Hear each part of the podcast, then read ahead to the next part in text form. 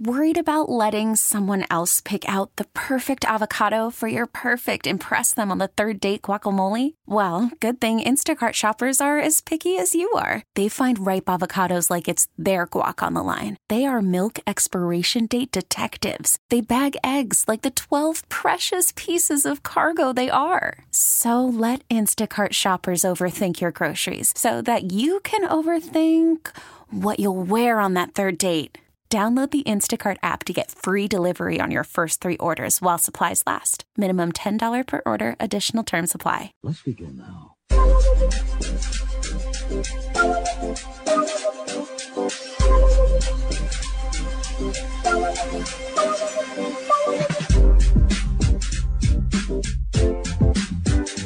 It's noon on a Saturday. And K State's not playing till 7. That means you get a full slate of shows live and local. It's no longer BBK anymore from 10 to noon.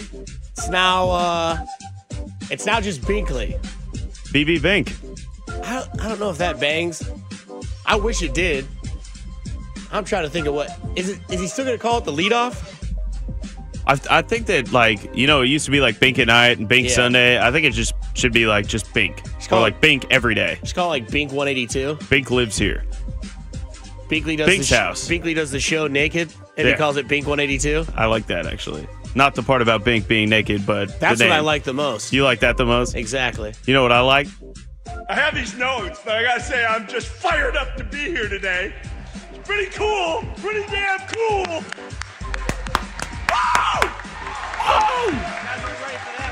Nope. Um, we compared ourselves to the McRib sandwich. Now we're basically the Shamrock Shake. We're back, but we're here before March. So ex- be excited. I just can't tell you the ice cream machine's going to actually work.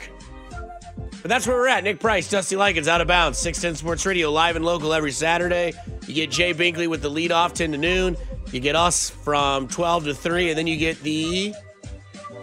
Sexiest trio in sports radio with overtime. That's right, Jillian Carroll, Chris Unicero, and Julio Sanchez.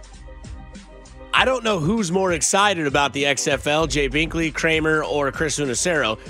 Uh, Chris Unicero, who does the um, podcast on the WWE, AEW, um, all those types of wrestling organizations. I know he's probably like really horny for it.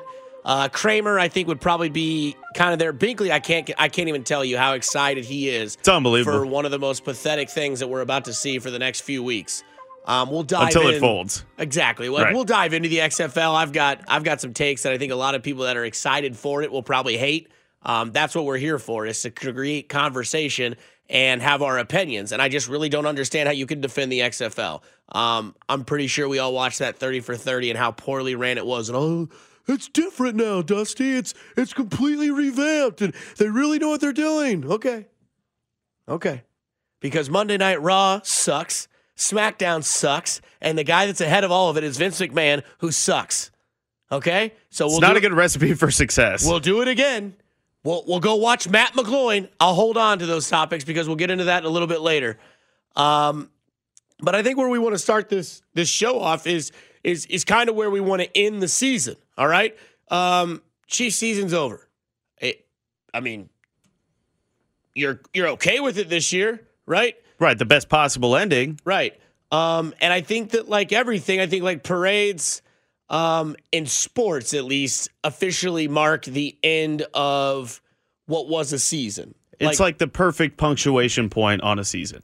You know, the perfect exclamation point to add to the 50 years that you've been waiting for this and the Super Bowl run and everything. Right. It's a time where like not only the team gets to like step back and really like celebrate and their accomplishments, but also the city can come around and it brings people together and it's like Yeah. it's the perfect ending to the Super Bowl run. Right, and I think that I think the best and most important part is that, which I mean, we'll get into a little bit later about how some people were like just very like put off by the celebration of it. Um, maybe you haven't seen best man speeches or you know bridesmaid speeches at weddings because I can tell you one thing right now: once the wedding's over and you get on that party bus.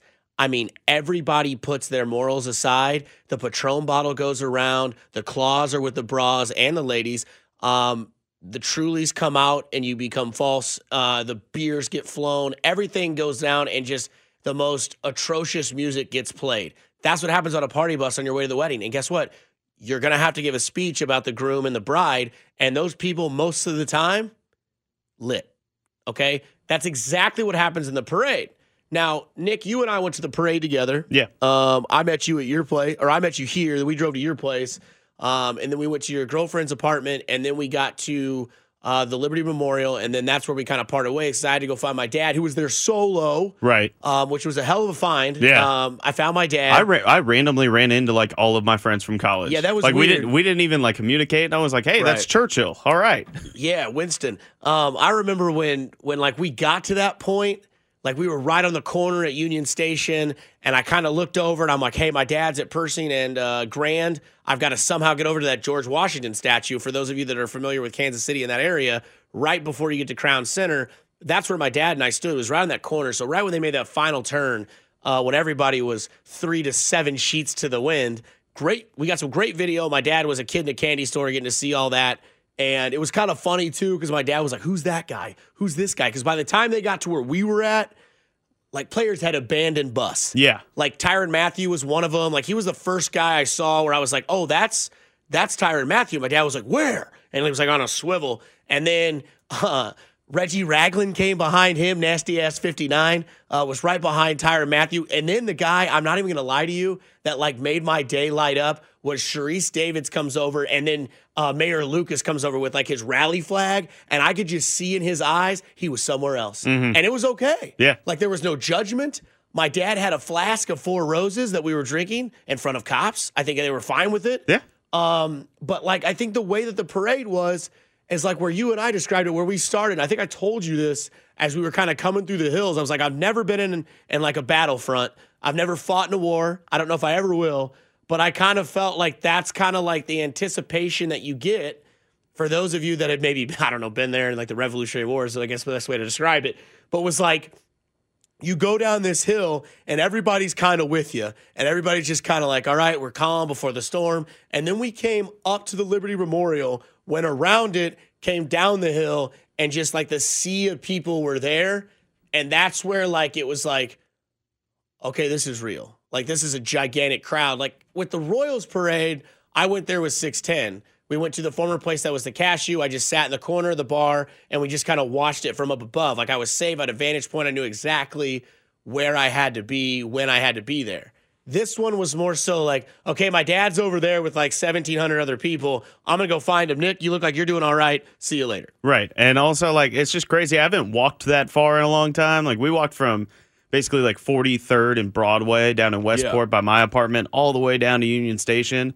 And just going down there with like very little plan, basically. Like, I kind of had this idea of, oh, I want to be in relatively the same spot that I was for the Royals parade because Yeah. it gives you a, gives you a view of the players coming around the final turn and of the rally on the stage. Eh, but other than that, really didn't have any plan. We just kind of like aimlessly walked into a crowd of thousands and thousands of people. And the fact that you found your dad was amazing because I was looking for my sister for a while. Turns out she was maybe like 100 feet away from me like the entire time when I talked to her after the parade. Right. But we just couldn't even find each other out there. Yeah, I think it was crazy too because like when I got home, uh, the first thing I did is I turned my shower on, pure heat. I did get cold towards the end, It got colder as the day went on. which it normally does that Yeah. because the sun gets lower, right? Well, it usually like it gets warmest like right around noon, Right. Right, because the sun is highest in the sky, and like, but like go. that's just not it's not how it worked the other day. Like right when that snow came in, it started to get a little bit chilly, but I don't think many people there really cared because they were so boozed up and they were wearing Yeah. their booze jackets and they were good. And I think after that parade, I, fe- I felt like it was one of those days where, like, when I got home, and of course, no one's there, I'm just talking to my damn self, and I close the door and lock it. And I'm like, you know what? That went exactly to plan. Mm-hmm. I was like, I told Nick I wanted to meet him at the radio station at 6:30. We wanted to leave his house by 7:30. We wanted to get down to the parade by about nine. We did all of that. And then I got home. My car was where it needed to be. I didn't get towed. Everything was fine. Um, I wasn't plastered by any means. Um, and then I got home and I took a shower and I kind of relaxed and I was like, I can't believe this happened because where you were different than my experience is that as soon as they like got to Crowns or as soon as they got to Union Station, my dad and I were like, you know what? We'll hear the speeches on the radio. We'll see them on the TV get replayed and replayed and replayed. And we were fine with that. It was kind of an uh, iconic shot as we were coming back towards the station um, as he dropped me off here. As we were coming up 35, where it, where it splits between Broadway and 35 towards like uh, like coming towards here to Shawnee Mission. Yeah. And there were cars parked in obscure places. There were uh, just a great shot of just red moving all the way back towards the Liberty Memorial. And then the players started talking. And as soon as Patrick Mahomes said, My knee was in the side of my leg, I knew they weren't feeling any pain. And I know you have to drink a lot to feel it when it's that cold. Right. And I know that they were probably in like a nice, warm, safe place before they started, um, and everything that that went on with it. And to think that there weren't really that many arrests. Now there was the obscure. I don't know what the guy was doing with the car ahead Yeah, the of time. police chase, like to start the day out. They actually showed that on the big screen out Yeah. at Union Station, and like the whole crowd went nuts when they used that pit maneuver to take him out. Right, and it didn't help that Pat McAfee had tweeted that Kansas City's parade is off to a wild start in all caps, and of course Right. Pat McAfee has a pretty big following.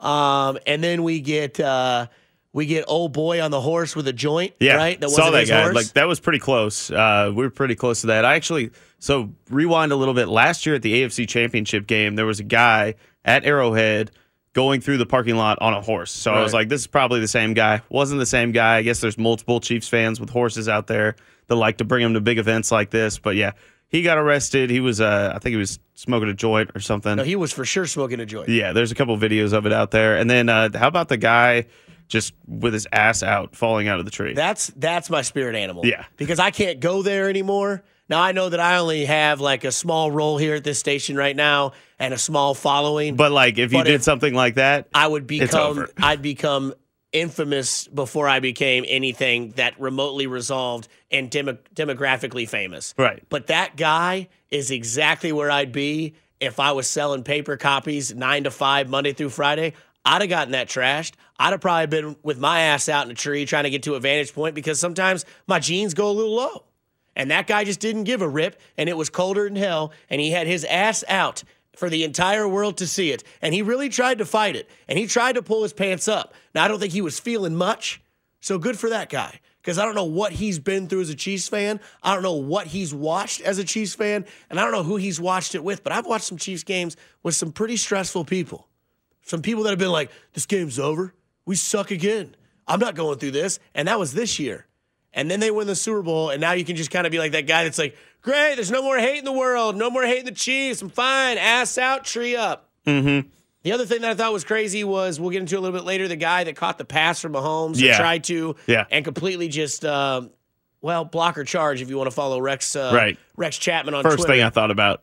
Yeah, I think I tweeted at Rex Chapman. Unfortunately, he didn't say anything back. He has Oh. before. He has before. Okay. Um, but to wrap all this up and to wrap my experience up and to wrap Nick's up, uh, we're alive. We're safe. Uh, I hate to say this. I, I it bothers me, but I got to do it because, to be honest, we missed it on the count. I thought we were gonna have a lot more people. I mean, I shot for three million. Uh, yeah, then no, kinda I thought the three million was a little And then- and excessive. then you talked me out of I said like one point five, Yeah, and then, and then you talked me out of it, and we got to an agreement where we got to 1.5 because we talked about the Cav- the Cavaliers parade that was 1.3 million, and we figured if there was 2 million per capita there around that area, and 1.3 showed up, we were like, okay, well if there's roughly a little bit more than that in Kansas City, that maybe 1.5 could show up. I think when the numbers officially come out, um, I think they'll be somewhere around a million to like 900,000 in that window. Yeah. the Royals was 800k, and then this one will be somewhere around there. I also think too, like I was looking back at there were a lot of those side by sides pictures of like the Royals parade and the Chiefs parade, and they look pretty similar to me. Like I think that when we look back at things, we like to embellish it a little bit, and we like to think that like oh the entire city was covered in blue. Yeah. And I mean, it was a tremendous turnout for the Royals. It was also a Yeah. tremendous turnout for the Chiefs. It was pretty similar. Uh, I think the weather had a lot to do with that, and the impending snow and all of that. I think that kind of that discouraged some people, but also the fact that the Royals parade was kind of a mess because they'd never done anything like that before. People thought back on that and they're like, maybe I'll just stay at home for this one. Yeah, and what all this means and what all these great stories and experience means is that it's the end of what was, I guess you can call it a magical season. It started with training camp and the tremendous turnout that Nick Price and I tried to tell you was going to look like Royals Fan Fest from Called it. 2014. Nailed it. Um, the injuries that plagued the season early with Tyreek, with Patrick, with the offensive line, with Frank Clark, everybody's like, ah, it's not worth it. Five sacks in the postseason. Um, the loss to the Titans, I think that like kind of awoke the team. That was like the right before the climax of the season. You were all the way down, and then it turned around. Um, you know, the win streak that ensued after that, and then the wild week 17 with with Ryan Fitzpatrick and the Fitzmagic and the Dolphins beating the Patriots, and the rest is the rest is history for you, for Chiefs fans, for everybody. And I'm, I strongly believe that what we talked about on Monday morning, the morning after the Super Bowl, between the hours of 2 a.m. and 6 a.m. Thanks again for everyone that listened to that. I think you're going to have to get used to this. And we've got more about this. But again, the Chiefs season is over. It is over. It is a good ending. It's a new book. You're used to the old book. It ends in heartbreak. It ends in disappointment. The new the new ending to the new book is just like all those books you read as a child. Good guy wins in the end. That's exactly what happened for Kansas City Chiefs fans. Why it doesn't end anytime soon is because Marino and Brady, that's basically where we're at with Patrick Mahomes. Out of bounds with Dusty Likens and Nick Price. 610 Sports Radio.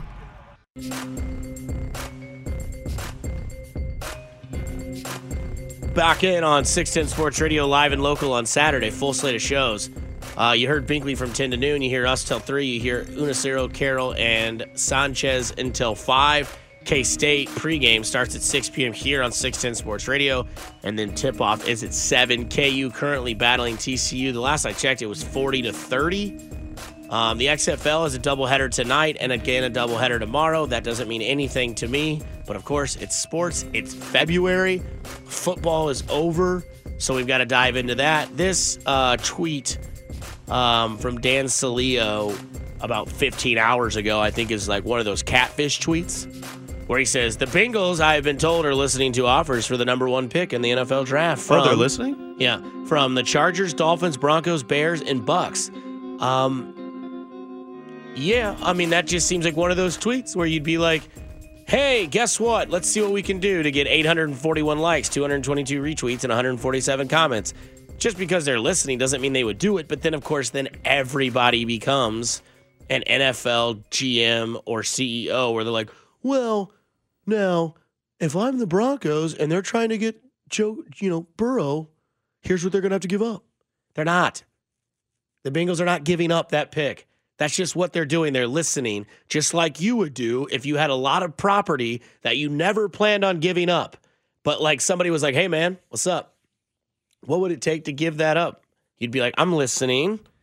And that's it. Right. Not to mention, like, that's just going to add more hype when they do draft Joe Burrow to the Yeah. Bengals because it's going to be like, look at all these other teams that wanted to trade up, but we got him. Yeah. Drew Lock reads Okay. that tweet. He's like, what the? f-" He's like, we had a good thing going, John. Yeah. I won four of my last five. The only game I lost was to that freak Mahomes in the snow and Arrowhead. It sucked. Um, Oscars are this Sunday. We'll give out our Chiefs awards for Best Actor in a Leading Role, Best Supporting Actor, Best uh, Best uh, Role in a Comedy uh, Role. We'll have uh, we'll have a Best uh, what Best original Best score. original score, and we'll have all that for you at about 1.30. We were kind of talking a little bit ahead of time about our most overrated. I think that my top three most overrated sports movies are as followed: Hoosiers, Remember the Titans, and what was my third one? Oh, Field of Dreams. To me, those are my top three most overrated films. I'm sure I've just pissed a lot of people off that are listening live. Probably most of them. Yeah. That's fine. There's 19 reasons I can tell you why Remember the Titans to me is overrated because none of it's true. Disney just really polished a movie that was loosely based on events. And then after you figure out what these events were that they lied about, you're like, what am I You're like, watching? wait, that's like really critical to the movie. And this Caribbean jer- jerk sandwich they're advertising on TV right now is really getting to me. But what we need to do, that's Zaxby's. I've never been there. Um, but I yeah, have. It's great. But yeah, um, text line 69306 from the Smitty's Garage Burgers and Beer text line 14. Um, that's where we're at. Where we're at now is where I think we're at with with with Patrick Mahomes because a lot of people want to play or comp uh, Patrick Mahomes. And the other night I was bored in my apartment, being the sports nerd that I am, and I've got a dartboard and a dry erase board because when you play cricket, you got to be able to make your marks. Right. Um, and I started writing on this board quarterbacks that people either have compared Patrick Mahomes to or have put Patrick Mahomes in this category with. And so I kind of try to narrow it down a little bit more and I put together um, quarterbacks between the ages of 23 and 24 years old and where they rank between that. Again, that is a very small sample size. That's not the biggest sample I get, but this is what we have to deal with because that's where Patrick Mahomes is. And again, some of these quarterbacks on this list um, are debunked with some numbers because of the circumstances that they were in, but that's just unfortunate for them because I'm literally talking about quarterbacks between the ages of 23 and 24 and where they stood it there. Now, where Mahomes is, and this is just absurd where he's at, between the ages of 23 24, I took three stats. I took total touchdowns, interceptions, and total yards. I feel those are basically the big three on the slash line for a quarterback. Completion percentage, yards per attempt, those are the other two that probably fit um, on the full slash line for quarterbacks. But Mahomes sits 76 touchdowns, 17 interceptions, 9,128 yards. He also has one Super Bowl. I moved on and I went to my next quarterback and I thought, okay, Aaron Rodgers didn't play between the ages of 23 and 24 because, well, Favre. We'll get to Brett. I move on from Rodgers because that didn't take any work, and you get to Peyton Manning. And Peyton Manning did start at the age of 23, 24. In fact, Peyton started at 22. Now, Peyton's 22 year old start was his rookie year. He was thrown out to the Wolves and didn't really have a lot going on. It's by far like the worst year of his career. But the very next year, Peyton would go 13 and 3 as a starter for the quarterback position for the Indianapolis Colts, mm-hmm. and his reign would start. So 23 24, Peyton was experienced in the league. He just didn't sit behind a guy. And Peyton Manning threw for 59 touchdowns, 30 interceptions. He did throw, I believe, I want to say, I want to say he threw 21 in his first year and then he threw nine in his second year. So the kind of a skewed stat. And he threw for 8,548 yards, no Super Bowl. Tom Brady didn't start at 23, started to start at 24 when Bledsoe gets hurt. And the rest of that year, he'd throw for 18 touchdowns, 12 interceptions, 2,849 yards. Key stat would win a Super Bowl that year. That was 2000, I believe, and one when he was 24 years old, and that's when it would start. Drew Brees only had one year under his belt. No, he had he had like a year and a half. 28 touchdowns, 31 interceptions, 5,392 yards, no Super Bowl. Dan Marino, 78 touchdowns, so two more than Pat. 38 interceptions, 21 more than Pat.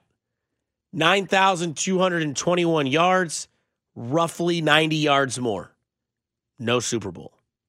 And then Brett Favre, 37 touchdowns, 37 interceptions, 6,500 yards, obviously, no Super Bowl. And Joe Montana, it was his first year as a starter at the age of 24, 16 touchdowns, nine interceptions, 1,800 yards throwing, no Super Bowl yet basically what we're seeing with Patrick Mahomes at the age of 23 and 24 is the combination of Dan Marino and Tom Brady, and I'll explain.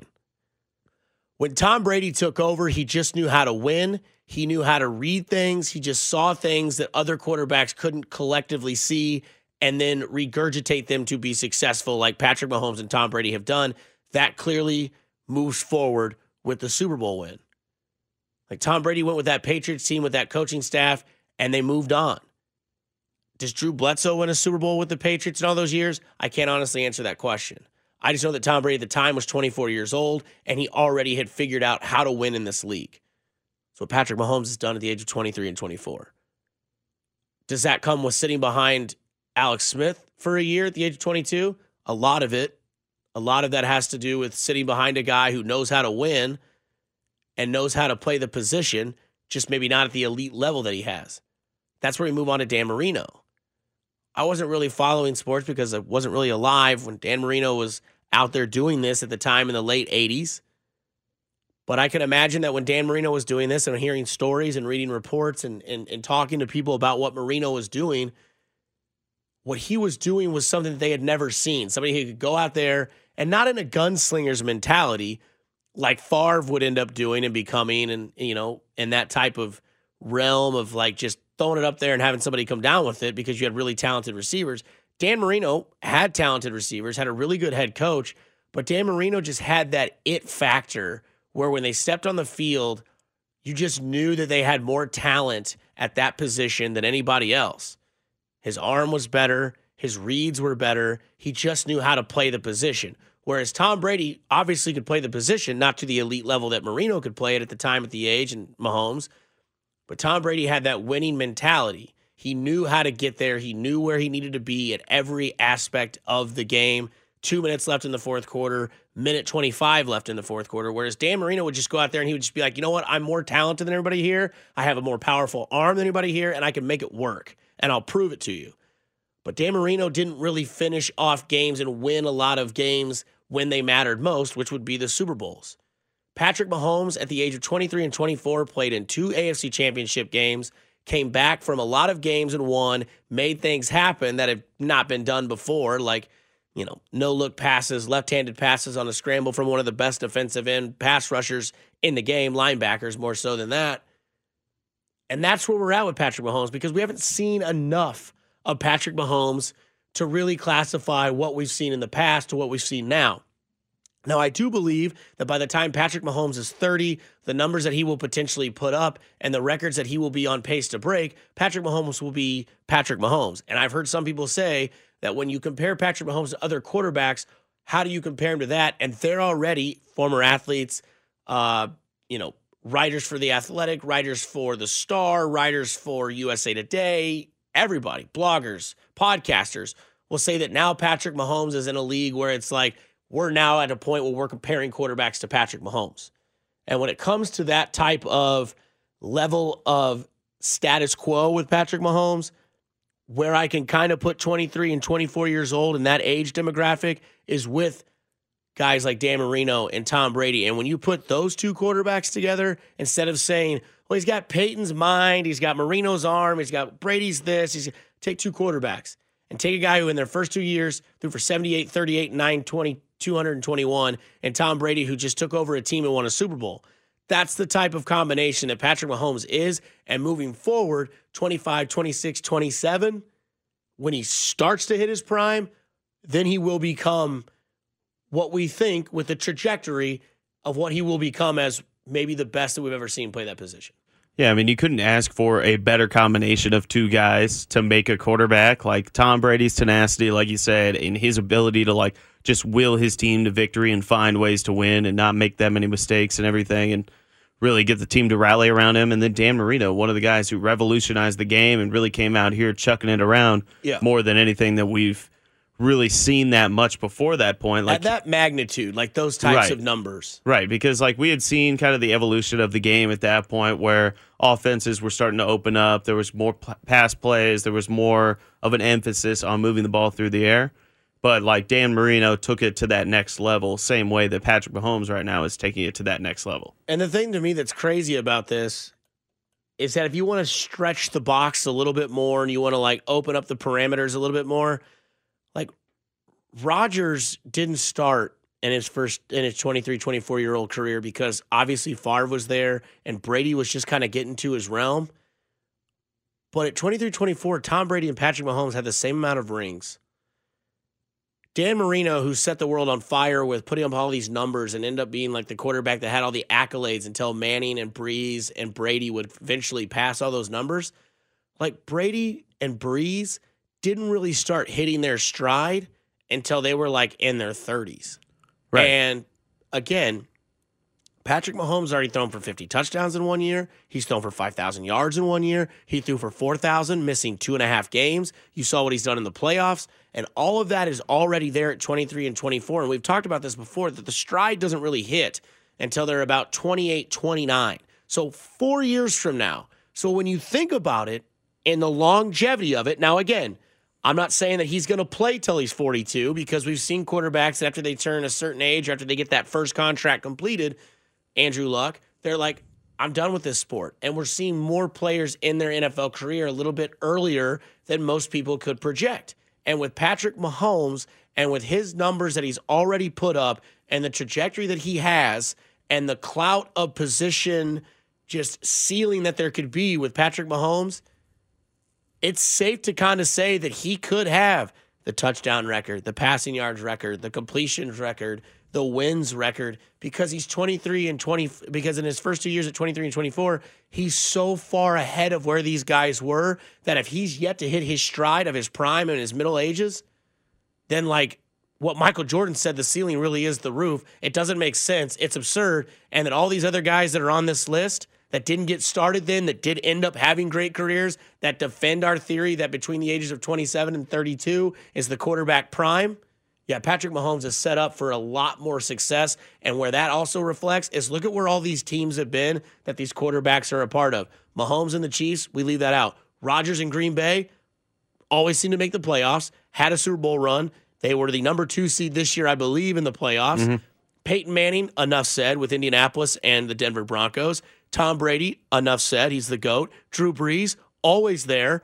And then Brett Favre, always there. And Joe Montana, four Super Bowl rings. So you have to think that we're not being biased or homers, that it's just the trajectory that he's on with all these other names, and yet he started two years before most of these guys even got going. Right. Like, uh, we like to have a lot of fun of like Chiefs fans saying, like, Patrick Mahomes, he's the GOAT. Like, he's going to be the GOAT. He's going to pass Brady. And then everybody in the NFL is kind of like, hey, pump the brakes on this. He's still young. But the fact of the matter is that at this point, he's on pace for it. Like, when you put it together, the numbers, the wins, and the Super Bowl, he's on pace to maybe be the greatest quarterback of all time. And we continue our Patrick Mahomes discussion because they wrote an article about the most dominant athletes in the NFL. And most dominant, well, yeah, obviously. Out of bounds with Dusty Likens and Nick Price, 610 Sports Radio. Let's go to Belton and talk to Paul. Patty cake, make shake, baby. Woo!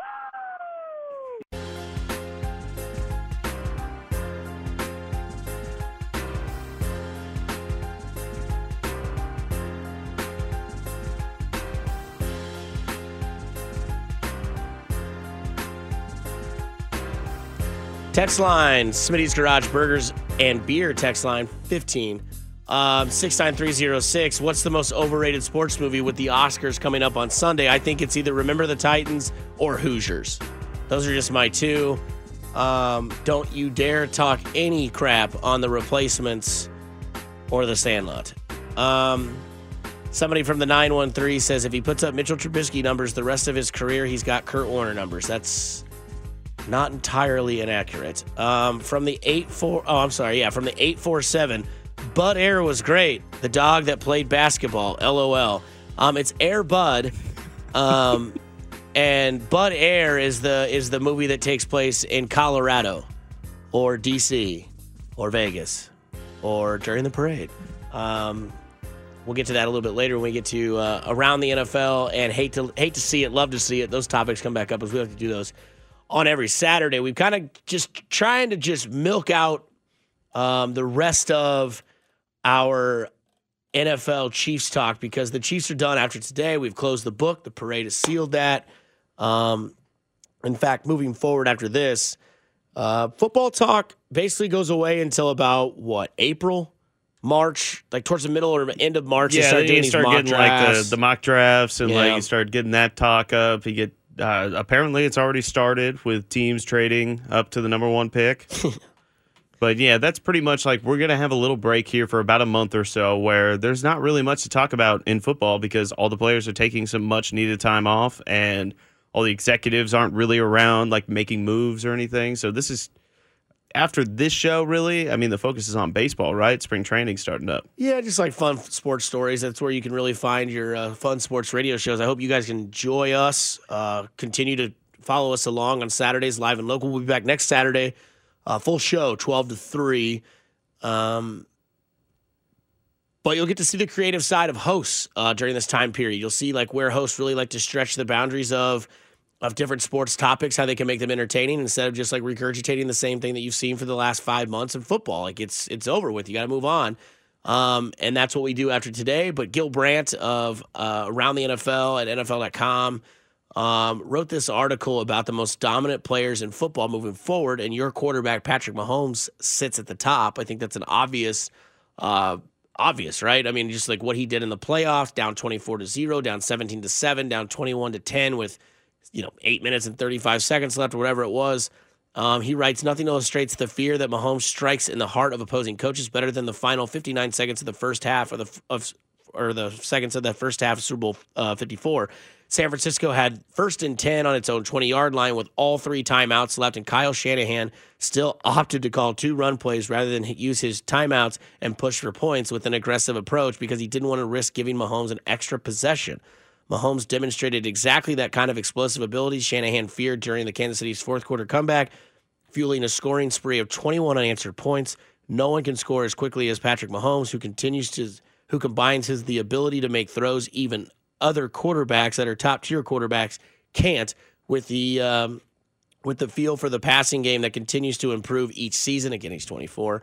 Um, he's just a quarterback under 25 and win a regular season MVP award and a Super Bowl MVP. Just imagine how good he'll be as he continues to master the game uh, under Andy Reid. So, yeah, that just kind of defends what we just talked about. But I also think it's interesting because when you move down this list, now we won't read the bios and the descriptions that Gil Brandt of NFL.com uh, wrote on these guys, but we talked about this earlier. Number two is Deshaun Watson. Number three is Lamar Jackson. You can flip those any way you want, but we had talked all year that the future of the NFL and the reason the NFL keeps its clout the way that it is and keeps its popularity and its entertainment status up to where it is is because the NFL is so good at turnover and development and popularity that kids are still playing it at a high level and still want to play it at a high level. And the future of the NFL is the top three names of this list Patrick Mahomes, Deshaun Watson, Lamar Jackson. Two of those quarterbacks will be getting paid, one of them very soon. Two of the three are the last two MVPs to win MVP. Deshaun Watson eventually will, I believe, get an MVP. Somehow you've just got to get Bill O'Brien out of there, but the Houston Texans are just fine with ruining Deshaun Watson's like, hey, career. Bill, here's the entire franchise. Yeah, here's the keys to my. It's like giving a guy who has nine DUIs the keys to your car Yeah. after going out. Be like, hey man, I trust you. Enjoy it. Hey, get me home. Yep, that's Yeah, what they're okay. doing with Bill O'Brien. Um, number four at the list is Christian McCaffrey. Number five, Derrick Henry. I'm not going to read all 19. I'm just going to do the top 10. Six, George Kittle. Seven, Michael Thomas. Eight, Quenton Nelson. Uh, there you go. Nine, Aaron Donald. And 10, TJ Watt. Oh, I guess there's only 12. I thought there was 19. 11 is Stephon Gilmore, and 12 is Jamal Adams. Honorable mentions only one Kansas City Chief, and that was Tyrann Mathieu. Now, where I disagree with this list is I think that Travis Kelce should have probably been in the top 12 because if George Kittle's there, Travis Kelce deserves to be there. And I think that Tyreek Hill should be there because we'll play you an audio clip from earlier that we listened to where Brett Favre, Drew Brees, and I forget who the other quarterback is. It's Joe Washington- Montana. Joe Montana, yeah. Joe Montana, Brett Favre, and Drew Brees are watching the Super Bowl and they watched the uh, what is it, the jet chip wasp play, and they're just mesmerized. And one of the things they say that I'm more intrigued with the clip was how they talk about Tyreek Hill. His name just keeps getting brought up because of his dynamic speed, his advanced route running that he's learned how to become better at. And I think Tyreek Hill makes it list. The other one I don't really see up here is how TJ Watt makes it, but Nick Bosa doesn't. Like Right. Nick Bosa was a bad dude in that Super Bowl. Very bad dude. Like he was going up against Eric Fisher, who has gotten a lot better and played a lot better left tackle than most people give him credit for. And yet Nick Bosa's not on this list, but TJ Watt is, which is just baffling to me. And I know TJ Watt's good. But where this sits for me is that the most compelling, the most dynamic, the most important, and the best position in all of sports is quarterback. And the Kansas City Chiefs have the most dominant player, according to this article, and to a lot of many people, I think would agree with this, at the top of the list. And it's just something where we talked about at the beginning, where the book has just changed. Yeah, I think my biggest surprise with this list has got to be the fact that Kelce and Hill aren't on the list because we're talking about the NFL's most clutch players. And if you got Patrick Mahomes at number one, like a clear and obvious number one, Right.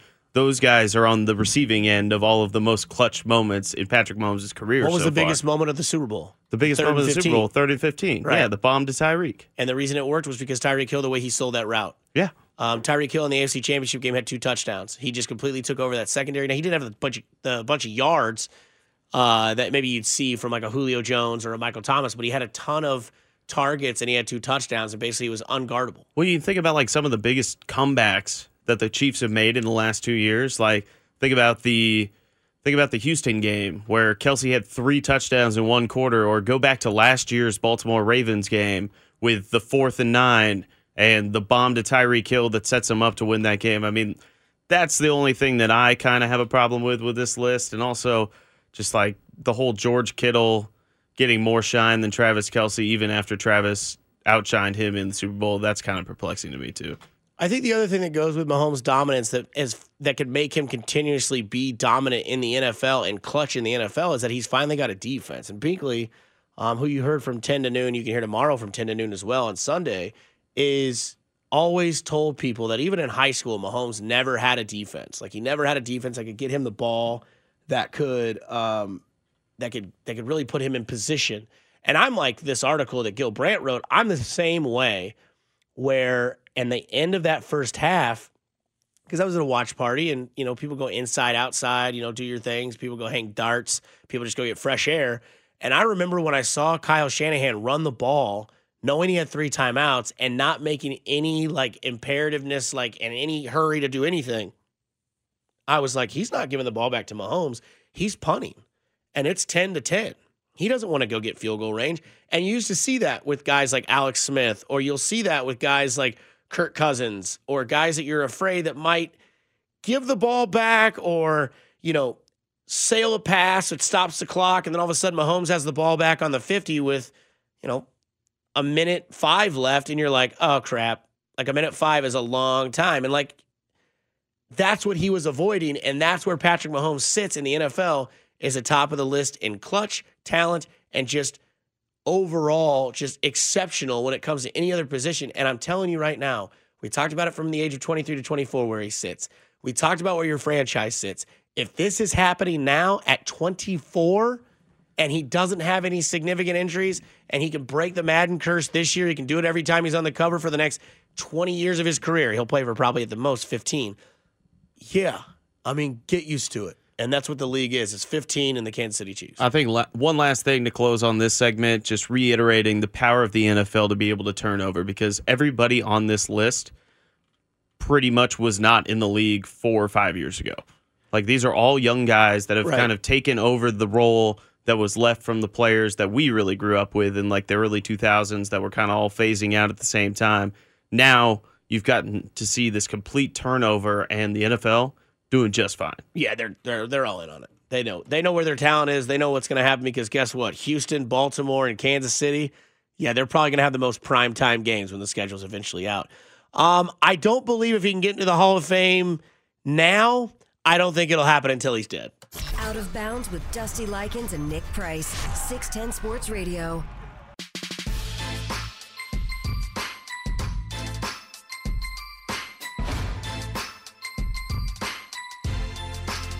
Backing on out of bounds real quick. Should getting a power running back be a priority for the Chiefs to stay on top next year? If so, do you think we would take away from their pass eccentric offense and Mahomes' magic? I think they like what they have in Damien Williams. I, think, they're you go- just need like one more guy. Yeah, you go know, get- go you need somebody Johnson. to like somebody to replace LeSean McCoy on that roster to be able to like take up some carries. Yeah, and, you know, yeah. like Damien, he's had some injury problems here and there, so you know you gotta have somebody that can step up. Yeah, because LeSean McCoy's probably gone. I mean, you'll have Darwin Thompson there next year. I don't know about Darrel Williams, uh, but I think that you will have a chance to maybe go maybe go sign like a vet free agent. I was on the drive yesterday with Carrington and uh, surprise fill-in host uh, Ben Heisler, and Heisler was like, "Go get David Johnson." If you can renegotiate that contract, or it can become like you know a lower price contract, go get David Johnson. It's not going to be your feature back, but he can split carries and maybe a new a new location and a and an off season where he can get back to being healthy could help. But I don't know if the running back's what you go get in the priority of the draft. I'd like to see them draft maybe a corner. Yeah, I'd like to see them Um, draft offensive linemen. We saw what happened in the middle of the season when people went down. Like it can never hurt to have more guys that are capable of protecting your biggest asset. For you know? me, it's a it's a corner or a linebacker that I'd like to see them Linebackers, go too. after. Um, I want to talk about this real quick because I don't know if Pete Rose has a case. So I leave it to you. Text line six nine three zero six on the Smitty's Garage Burgers and Beer text line sixteen. Um, but Pete Rose came out and his agent have come out and spoken about the Astros players and their involvement in the sign stealing scandal and how they were unpunished. And Pete Rose's lawyer, in fact, came out and said there cannot be one set of rules for Mr. Rose and another for everyone else. So, of course, I always try to find out, you know, what the heel is talking about. And now Pete Rose, who I think has been the heel of baseball for many, many years, one of them at least, Pete Rose asked Commissioner Rob Manfred on Wednesday morning to remove his name from Major League's ineligible list, which would allow the all time hits leader to be considered for induction into the Hall of Fame. In a petition sent to the MLB Commissioner's office and obtained by ESPN, Rose and his lawyers argue that Manfred was recently opted not to punish players guilty of major game changing rules infractions and, as a result, should end Pete Rose's 30 and a half year ban for gambling on baseball while his man while he was manager of the Cincinnati Reds. Uh, the lawyers say that Rose's lifetime ban is vastly, um, you know, unfair when compared with MLB's punishments of players who took performance enhancing drugs and the players involved in the sign stealing schemes in the 2017 Houston Astros. There cannot be one set of rules for Mr. Rose and another one for everyone else. Rose's 20 page petition uh, for reinstatement says no objective standard and categorization of this rule. Violations committed by Mr. Rose can distinguish his violations from the from that from those that have incurred sustainability less severe penalties from Major League Baseball. Rose also seeks a meeting with Manfred as well. And for those of you that don't know the Pete Rose story, why he got banned from baseball was well because he bet on his team. This came out in 1989. As punishment for betting on baseball, Cincinnati Reds manager Pete Rose accepts a settlement that includes a lifetime ban from a game or from the game. A heated debate continues to rage as to whether Rose, a former player who remains the game's all-time hits leader, should be even given a second chance. Again, this article written from 1989.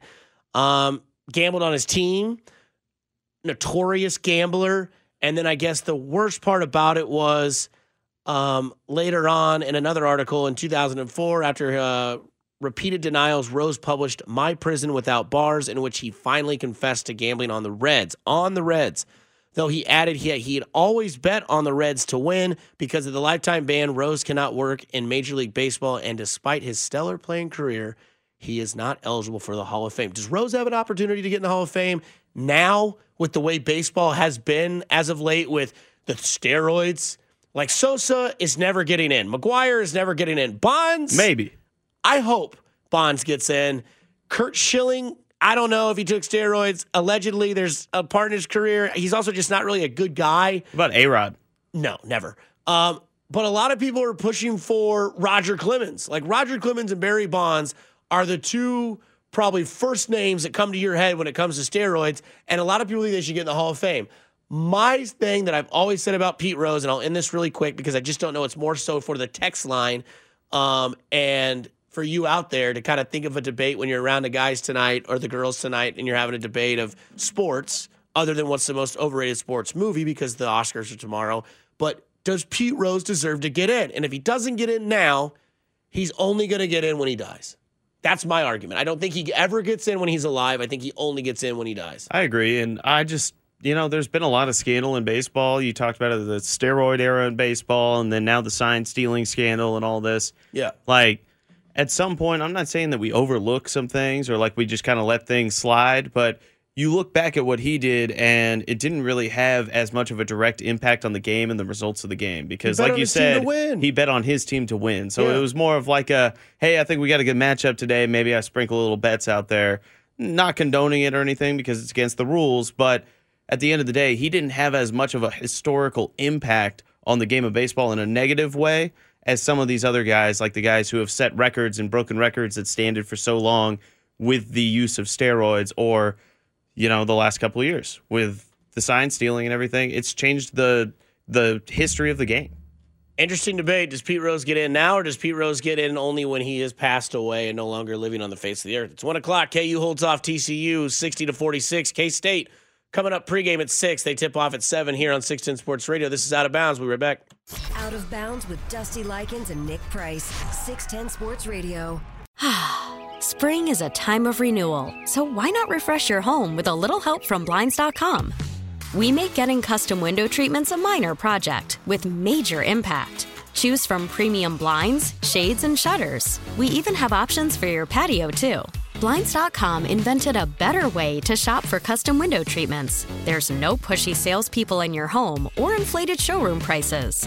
Our design experts can help you find the perfect window treatments on your schedule. We'll even send free samples directly to you. Plus, we can handle the measuring and installation for you. Unlimited window treatments installed for just one low cost. And with Blinds.com, you'll always get transparent pricing, no hidden fees. Our free shipping and 100% satisfaction guarantee can put the spring back into your step and into your home, too.